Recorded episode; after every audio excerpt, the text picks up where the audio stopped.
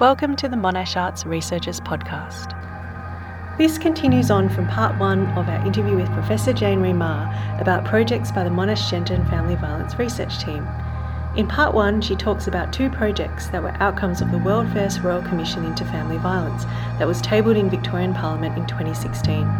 In this, part two, we hear about the team's other investigative projects and recommendations that also play a significant role in responding to the Royal Commission's recommendations.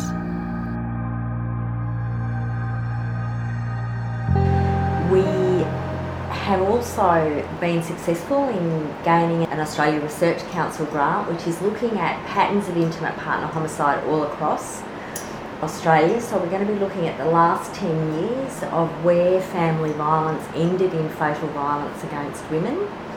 And we're going to be looking at all of the different times where those women came into contact with services or where there was police knowledge held. What we're hoping to be able to do is build up a really systematic map of the way in which women contact services and the points of intervention which could have prevented that fatal outcome. So that's a really basic and important piece of work that's being done. In some countries, there are systems, for example, of death reviews, which have a look at a death and work out all those points of intervention. The coroner's report, in the context of Victoria and all of the other states of Australia, does that as well for individual deaths. But to our knowledge, this is the first time that a cluster of cases are going to be looked at in different state contexts. And we're going to be looking at all of the ways that we do know about risks in terms of intimate partner homicide and hopefully building our capacity to intervene and stop those final outcomes.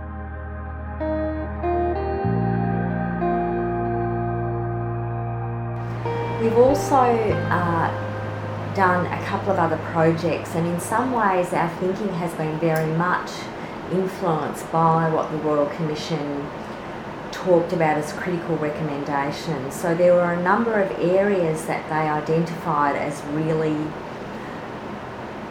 troubling and problematic.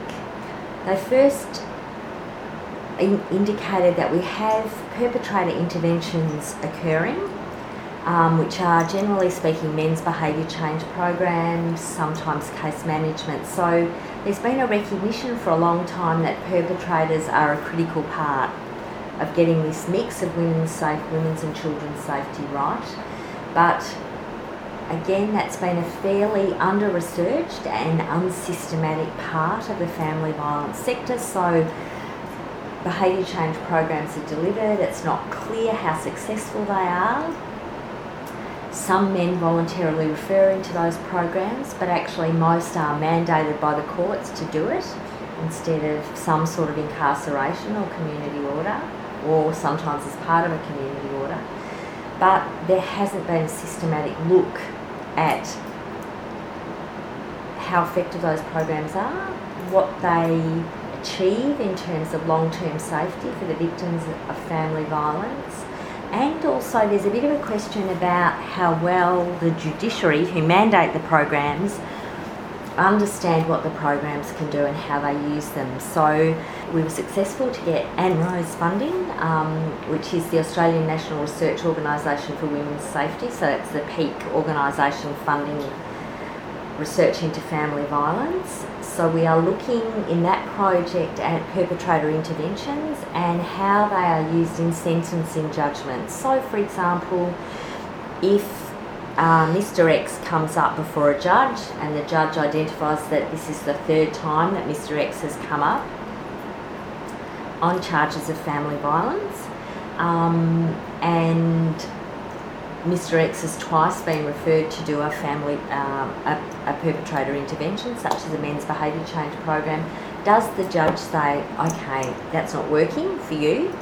Does the judge check, for example, or is information provided as part of that process that um, about whether the person successfully completed the program, went to all of the sessions, whether their behaviour actually changed in any way while they were doing it? So we're really interested in closing that loop, in working to close that loop so that if we're recommending perpetrator interventions, everyone, courts, police, judges, have a really good sense of what that's about and how effective those things are and what the likely outcomes are.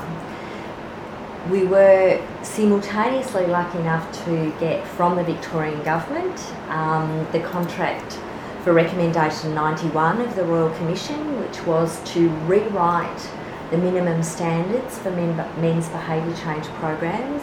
And again, that was a really fantastic opportunity to work with the sector, particularly the peak body no to violence, who runs and organises all of the delivery of all of these programs, and to have a really con- concrete policy impact. So we rewrote those minimum standards and completed that work in August. So not only are we having a look at how perpetrator interventions impacting court processes, we've also been able to be part of a conversation of hopefully, hopefully making them more effective.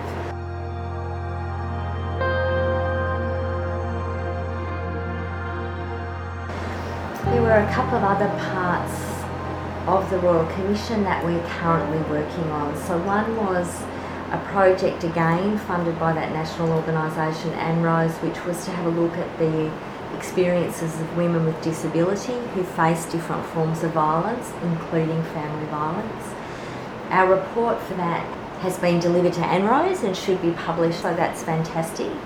And that project was a collaborative one with People with Disability Australia, which was is great. And one of the outcomes from that will be some really targeted training resources for all sorts of organisations that might come in contact with women with disability who are experiencing family violence in order to support them. So it might be legal organisations that are working with women with disability in terms of getting good outcomes in terms of family violence. It, it might be a family violence specialist service that has a lot of expertise in terms of family violence, but may not be as well resourced in terms of responding to the needs of a woman with disability when she comes forward. Um, or it might be a disability service organisation that's really fantastic on supporting women with disability in terms of advocacy and in terms of service needs, but is not as experienced in the family violence sector. So, our ambition in that project is to build a resource that can support all of the people that might be exposed and asked to give support to women with disability.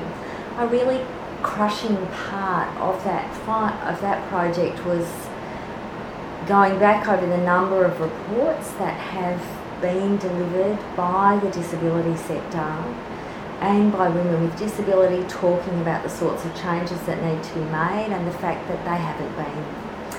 So we're adding our voice there to a whole lot of disability advocacy that's gone on, but it is there is a lot of change that need to, needs to be made in terms of services and service systems if we're going to do a better job of responding to violence in that context.